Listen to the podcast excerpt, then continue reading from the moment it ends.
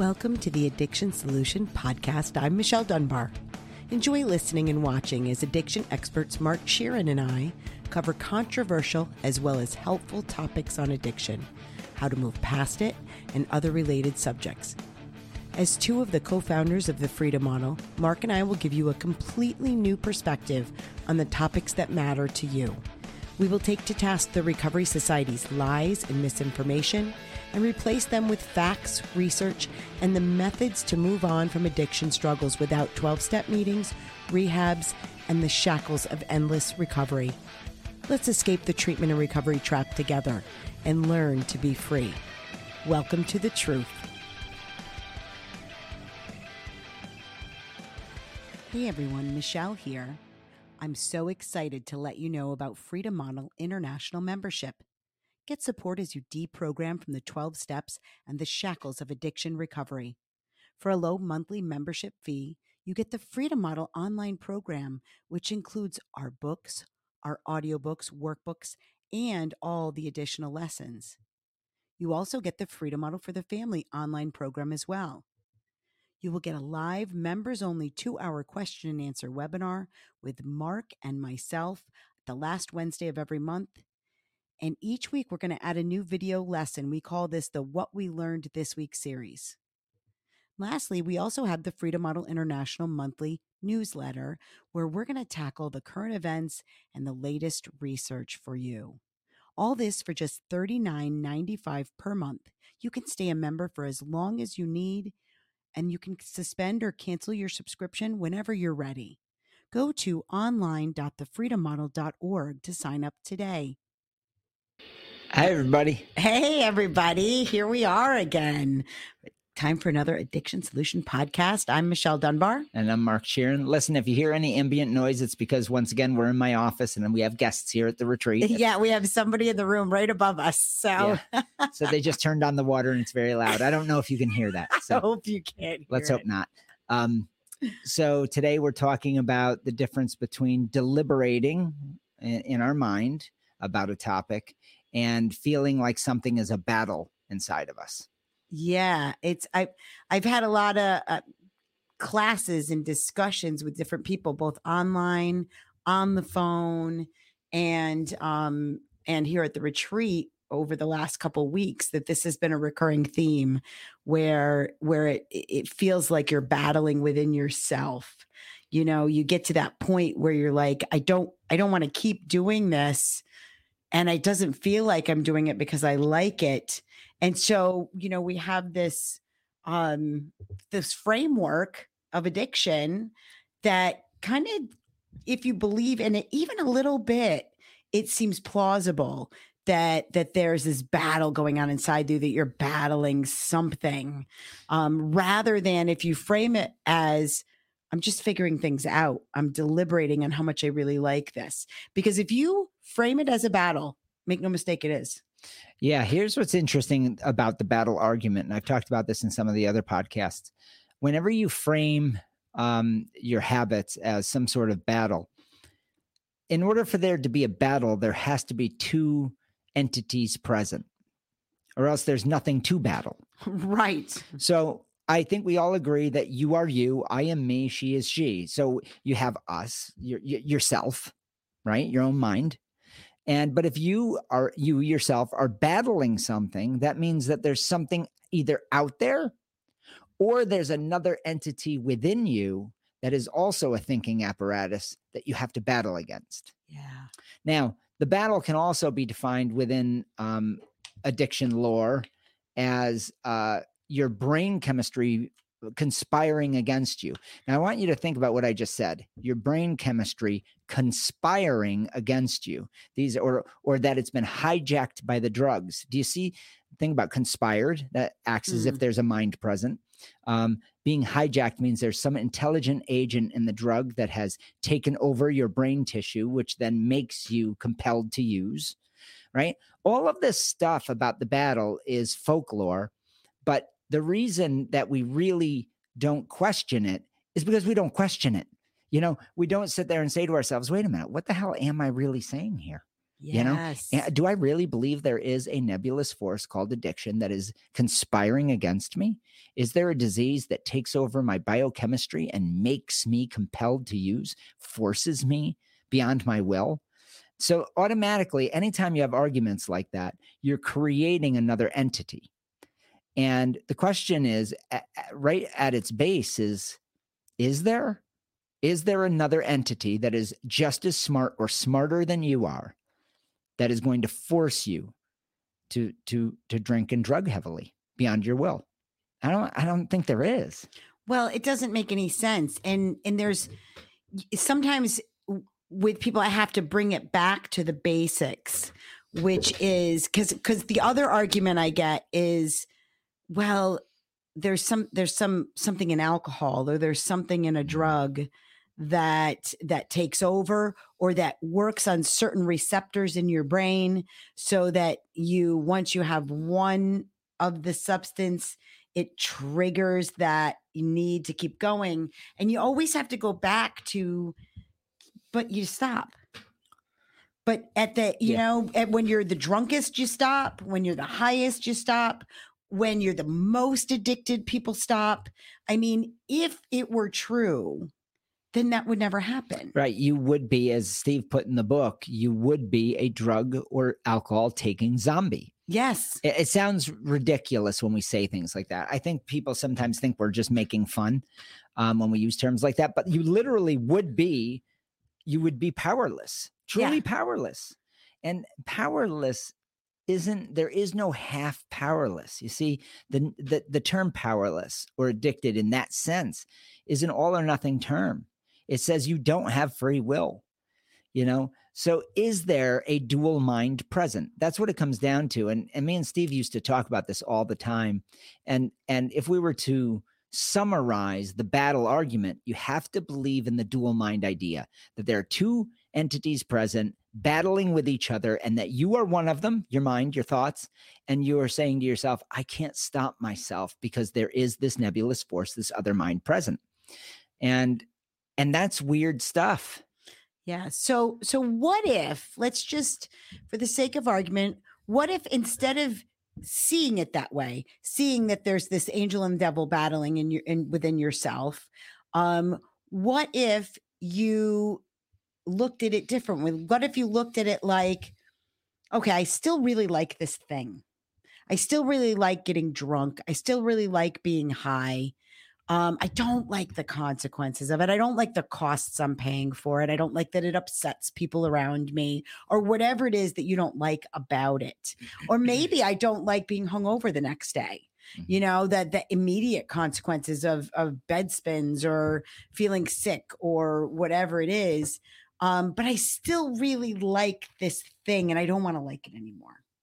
And so what if you looked at it like like figuring it out, like taking like you would any other decision, like you would buying a new car. That's that I think is the key. Is when you put it uh, what you just said, when you put it on the same level playing field as any other decision that it's not special. Right. The only reason that addiction, quote unquote, is special is because we've a- attached all this complicated mythology to it, Yeah. all these ideas, like what I was just talking about, which may seem esoteric to some people when I'm talking about it, but it really is how we believe this stuff. You know, we believe there's there's a- an actual entity called addiction and that we lose control. Well, what do we lose control to?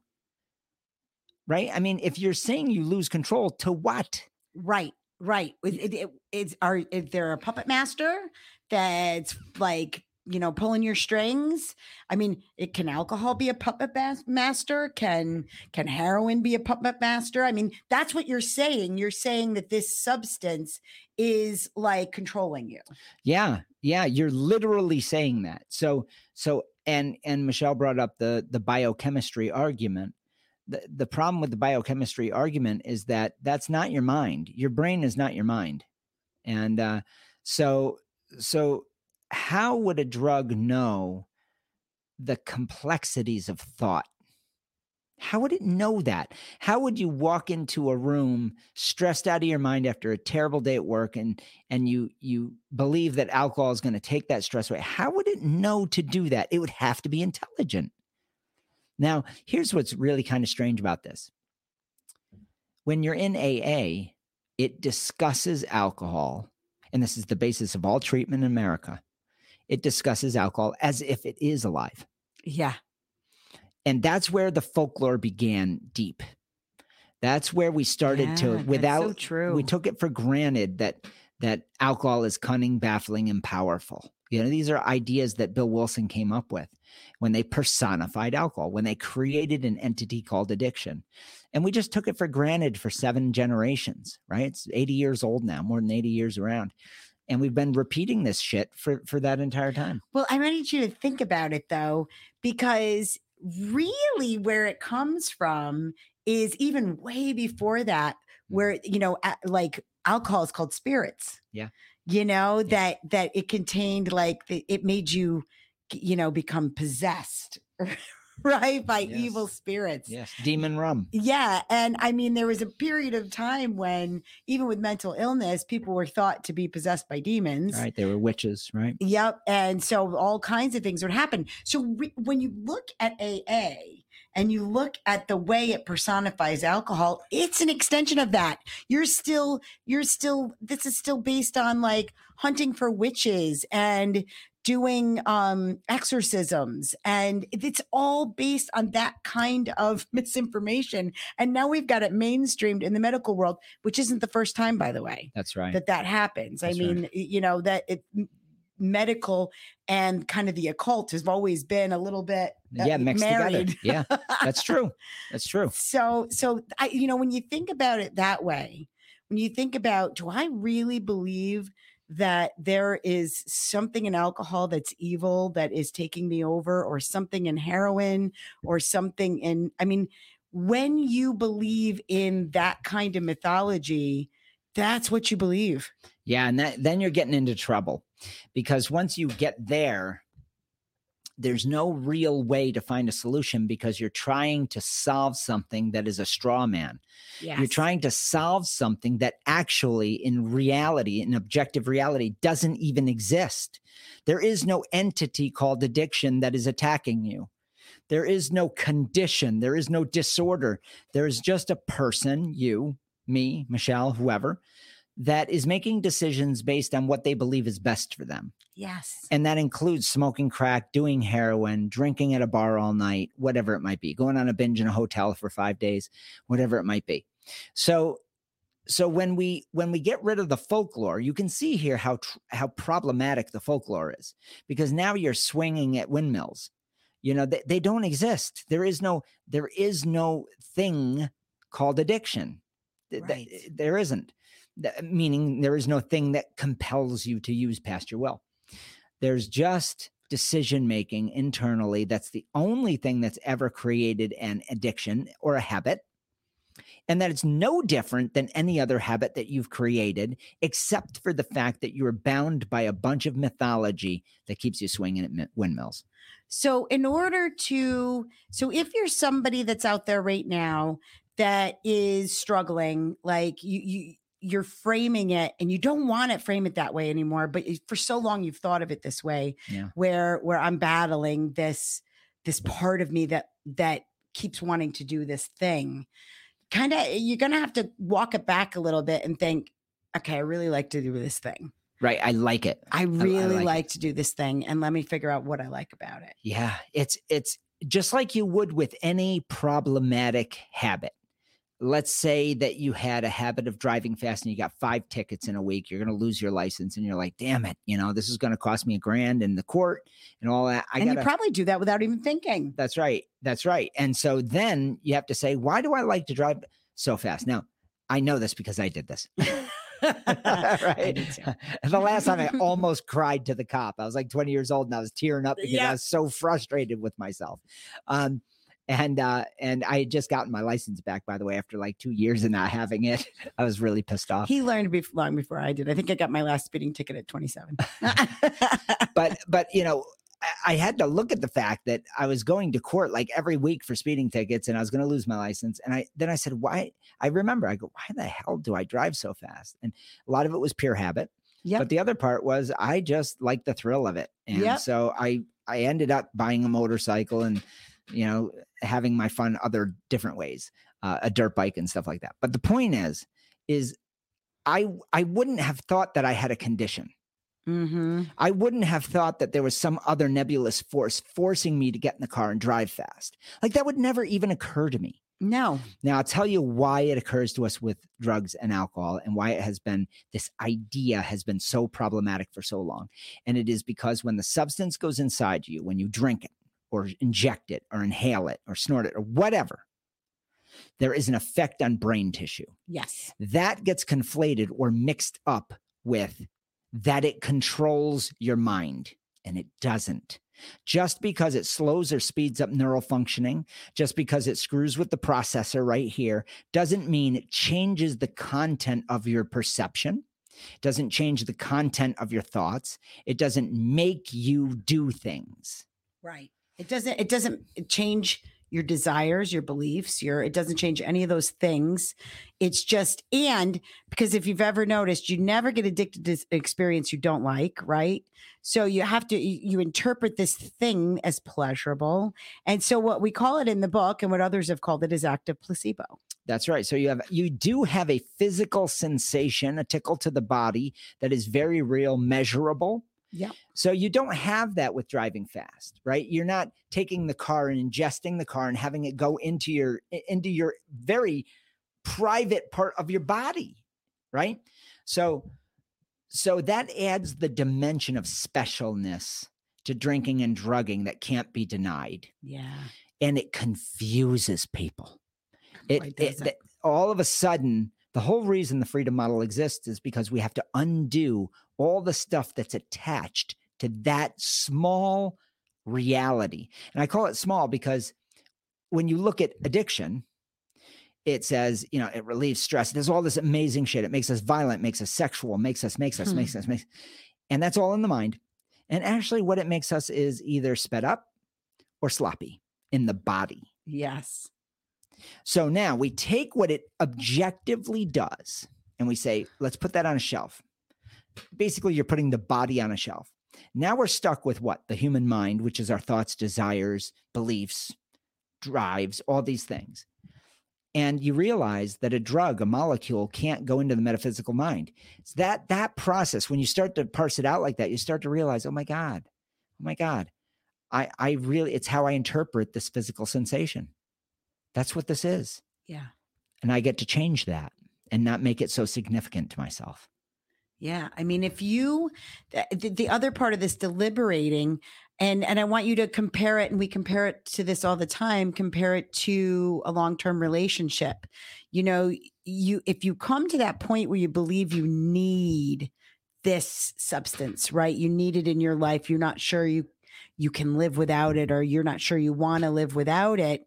Um, well, then you have some real serious deliberating to do, just Yeah. like you would Yeah. when you're leaving a marriage you know because there's there's so many things to consider and and you're still like nobody would ever think of leaving a marriage like they think of an addiction to a drug right nobody would ever frame it that way that you're sick and you're it- it- you're just and you're out of control. and you're out of right. control. No, because you're just it's a difficult decision. It's uh, you know, it can be it can be a traumatic decision even to you and you're if you're framing it in your mind that way, but it's still a decision. And and it's still weighing the benefits.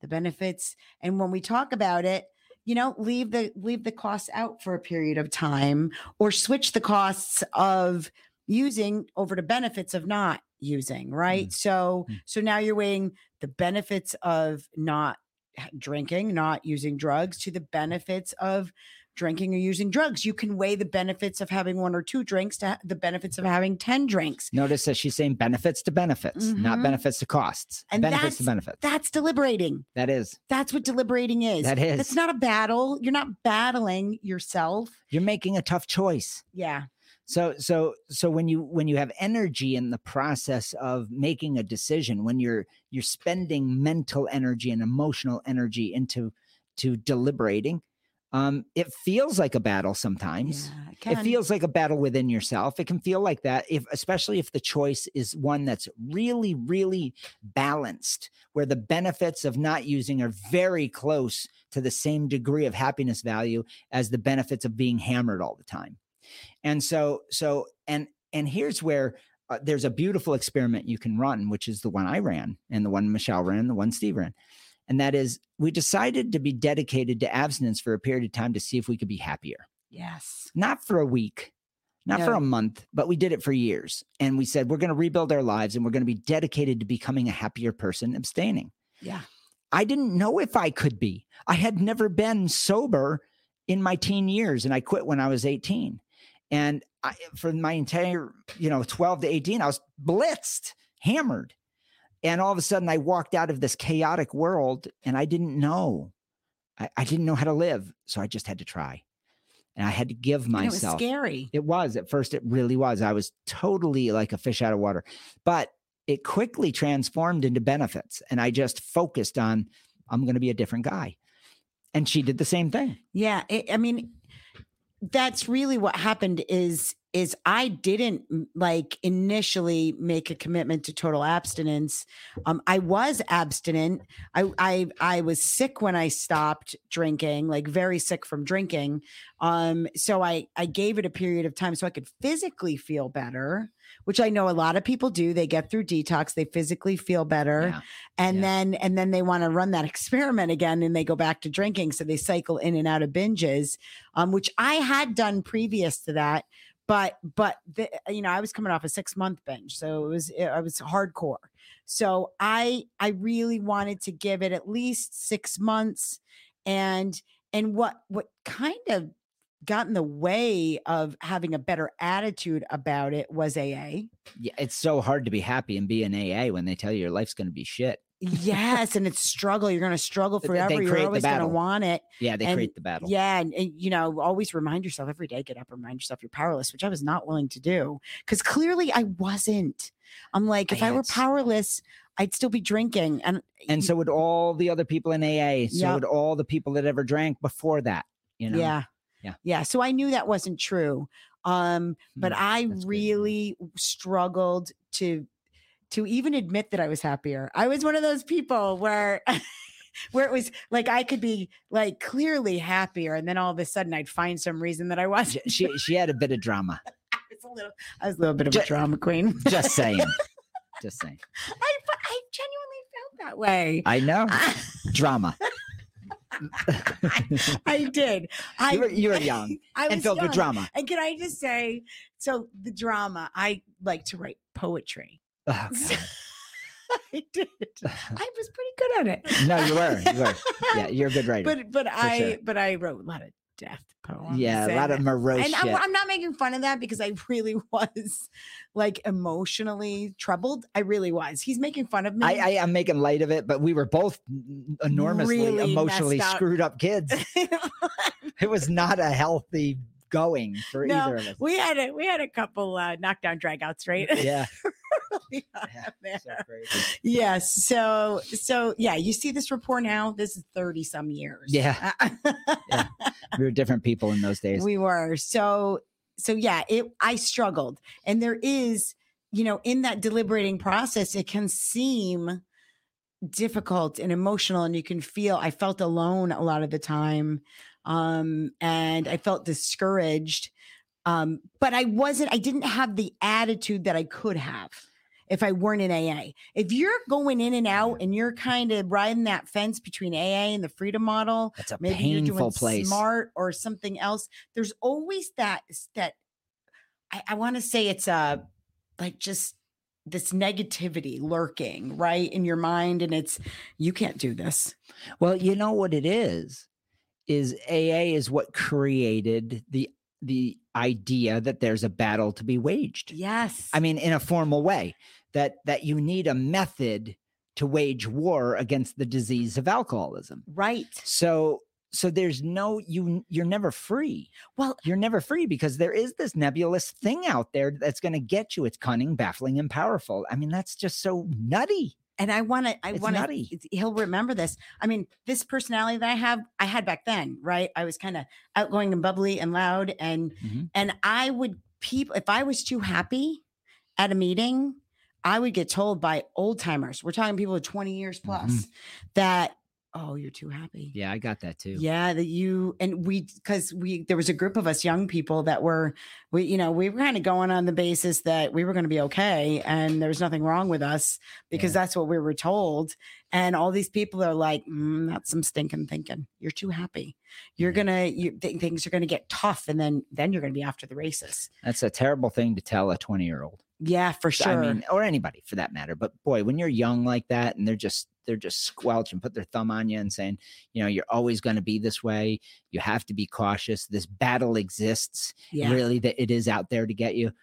we were living our lives we were moving on Yeah. and and that's what you need that's what it's like when you're not battling you're living you're no longer like once i got to that point which was probably a year into it where i was like oh no i get to just move on yeah, that that I, it's so strange. You know, we talked about the battle. I can remember we kept did well, we kept a lot of the AA folklore as a part of our life. You know, we were going to meetings. We are just trying to figure it all out. well we were trying to fit in in a way to uh, i was I, I definitely was. I You wanted I wanted to be a guru because I thought how cool would it be to be one of those guys because I was always the loser.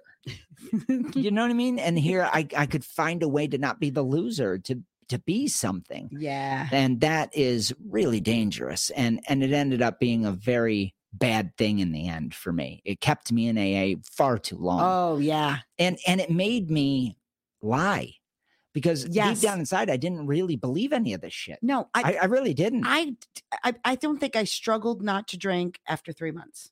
I mean, it was the first three months, and even then, that that struggle was a bit esoteric because I never planned on drinking. right. You know, yeah, it's, and it's so and I- strange. it was very strange. So so in order to fit in, you kind of play that game, and you because you're rewriting your history, and then you're, you're trying making to, it worse you're than it making was. it worse. Not that it needed any help in my case, but me neither. whatever. and you're trying to fit in and and i had to play a w- weird game because i made it worse but then i had to pull back on it because my dad wasn't and i didn't want him to know half the crap i'd done Uh, right. Yeah. so yeah. so it, it was it was just a weird time but all of it was every time i framed it as a battle it felt like one Yep. it made it real Yep. it gave Yep. me a serious emotional problems and so i struggled with anxiety i struggled with depression um, but every time i realized that my life was going well and i was moving forward i was free you know it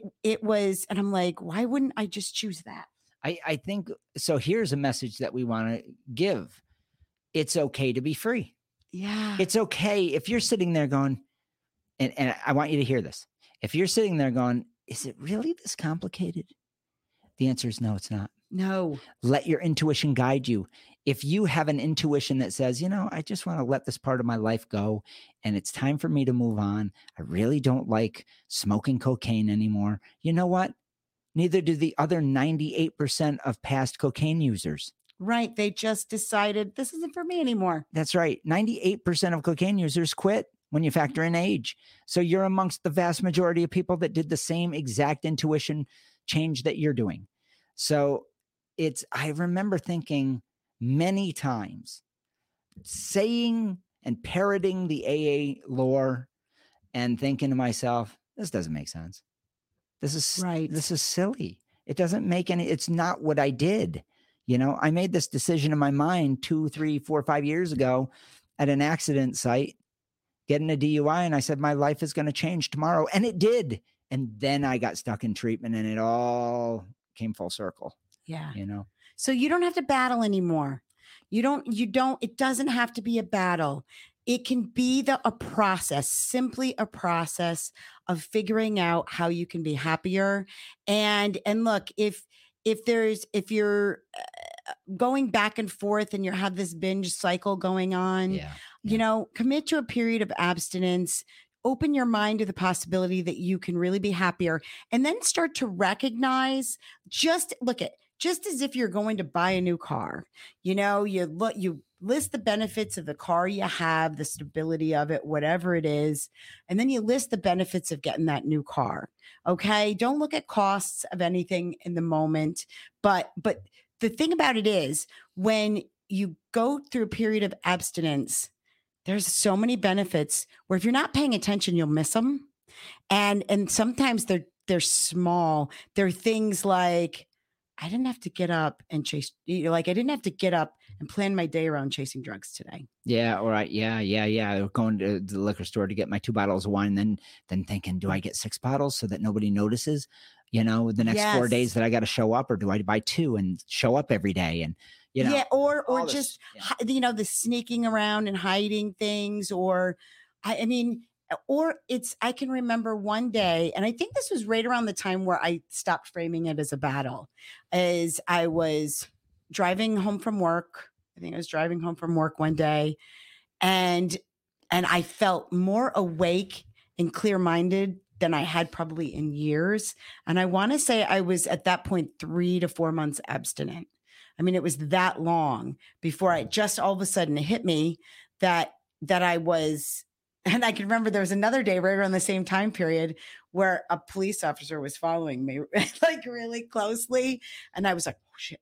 You know, because instantly I used to have drugs in my car. I used to be Right. driving Yeah. drunk. I drove drunk for months. and then you realize there's nothing wrong. I'm not doing anything wrong. I'm Yeah. not even. Sp- That's a big thing for me. speeding. It was huge That was a big thing for me because I always had drugs on me, and I was usually drunk. and usually drunk. Yeah. And so there was this was a huge thing is I'm not breaking any laws. And um and so he went right by me. He didn't have any any need for me. So so look for if you decide to have a period of abstinence, look for look for the benefits. The You other- know? the other thing is is if you do struggle if you're in a cycle where you just can't seem to get your act together what that means is that you have a lot of logical errors you have a lot of things that you believe about alcohol and or drugs um, And yourself probably. and yourself that aren't necessarily true and you're not really going to understand what i'm talking about here unless you give us a call and talk to us yeah. there there are some things you can read that will make sense certainly the entire method to move past this problem is outlined in the freedom model but some people just don't learn well reading Yeah. you know so we we have the online course we have you know it's freedom model online program that's a step up where now you're learning with video um or From us. yeah from us and and then we have the family program online family program Which we just released. yeah, which we just so so sometimes you're going to need more help. Don't sit there and cycle for 6 months thinking this can't work for me too. This is just another thing that isn't going to work for for God's sakes call us. Yeah, Talk absolutely. Oh, We're not going to drill you in and say you got to come to the retreat. That's not that's like That's for- not what we do. some people will. Some people will need that. I needed that. I I lived at our first retreat for a period of time. I was I was the very first person through this program residentially, and she was basically the second. You know, and but we needed that hand holding.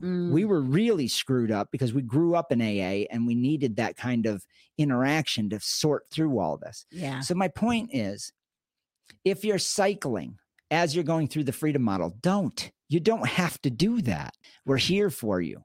And we have lots of resources, like crazy amounts of resources compared to any any other method that you're going to look at. So so just don't needlessly cause yourself a long period of misery. We can sort this out with you pretty quickly. Yeah. I think that's we've covered it for today. And um, I want to remind you, and you heard at the beginning about our Freedom Model International membership site. And so there's no confusion. That is a monthly subscription for $39.95. You get access to all of our online programs, the Freedom Model Online program, the Freedom Model for the Family. We also will have a monthly question, two hour question and answer live for members only with Mark and I. Yep. Um, you know, in April, uh, April 2022, uh, the 6th and the um 20th are our two last uh freedom model uh live facebook question and answers um we won't be doing them anymore our we have two new uh going to host that and do that for you. Daniel Duarte and Matt Sparks, who are also our certified, two of our certified freedom model instructors um, that you can work with via Zoom. So, um, you know, so if you want to join the membership, there are a whole lot of great benefits. New lessons are put up each week. Um, and there's going to be a monthly newsletter where we are going to, you know, talk about new research, tackle some current events, some trending review. topics. We're going to have a book review every month. Um, and uh, so you might want to check it out. That's at online.thefreedommodel.org. You can sign up for any one of our services there. So right. thanks, everybody. I hope you have a great week. Bye, everybody.